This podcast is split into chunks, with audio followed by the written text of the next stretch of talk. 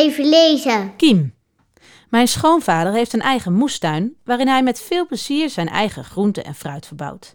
Eén keer in de zoveel tijd ga ik samen met de kinderen en hem naar de moestuin. De kinderen helpen dan met aardbeien en boontjes plukken, prei uit de grond te halen en bieten of aardappels uit te steken. En terwijl de kinderen met bakjes in hun hand aan het verzamelen zijn, loopt opa tussendoor en vertelt hij verhalen over hoe hard de groenten wel niet groeien en wat we dit jaar nog meer kunnen verwachten. Het is fijn om met elkaar te scharrelen op dat veldje waarop zoveel moois groeit. Als opa op bezoek komt bij ons, heeft hij vaak wat bij zich. Courgettes, uien of soms heel grote pompoenen, waarvan we ons afvragen hoe we die ooit op moeten krijgen. In het boek Kiem draait het verhaal om een klein zaadje dat uitgroeit tot iets gigantisch. Dat zaadje wordt geplant door de opa van Marty. Marty zelf heeft het niet makkelijk. Zijn moeder heeft een verzamelstoornis, waardoor hun hele huis vol staat met allerlei troep. Dat heeft zo zijn effect op Marty.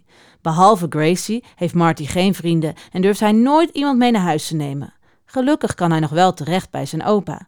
Op de verjaardag van Marty plant zijn opa dus dat ene kleine zaadje voor hem. En dat zaadje groeit en groeit en zorgt er uiteindelijk voor dat Marty's leven compleet verandert. Ik heb iets voor je, opa glimlachte. Ik heb er wekenlang op gewacht.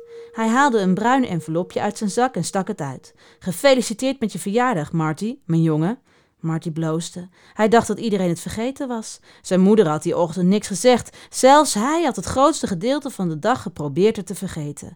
Ik had niet zoveel geld, maar ik wilde iets speciaals voor je kopen. Marty kreeg niet vaak cadeaus en omdat het huis dicht begon te slibben, hoefde Marty ook niet zo nodig troep te hebben. Maar het was fijn dat opa eraan had gedacht. Maak open dan, zei opa gretig en met zijn ogen spoorde hij Marty aan de envelop te openen. Ook al was Marty geen klein kind meer, hij werd nog steeds verlegen als iemand toekeek terwijl hij een cadeau uitpakte. Marty nam de tijd. Hij zette zijn mok thee neer en schoof zijn vinger onder de flap van het envelopje. Het was zo'n kleine bruine vierkante. Zo eentje waar ze vroeger het salaris van zijn moeder in stopte toen ze nog in de winkel werkte. Zijn opa glimlachte nog steeds naar hem. Om eerlijk te zijn was de envelop zo licht dat het leek alsof er niets in zat. Dus kiepte hij hem om, schudde hem boven zijn hand en toen viel er een zaadje uit. Marty's hart kromp een beetje ineen.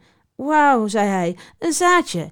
Eén van de beste die Hodgkins en Taylor en Zonen te bieden heeft, kan ik je vertellen. Opa glimlachte nog steeds naar hem. Marty wist niet precies wat hij had verwacht, maar dit niet. Hij slikte zijn teleurstelling weg. Klaar.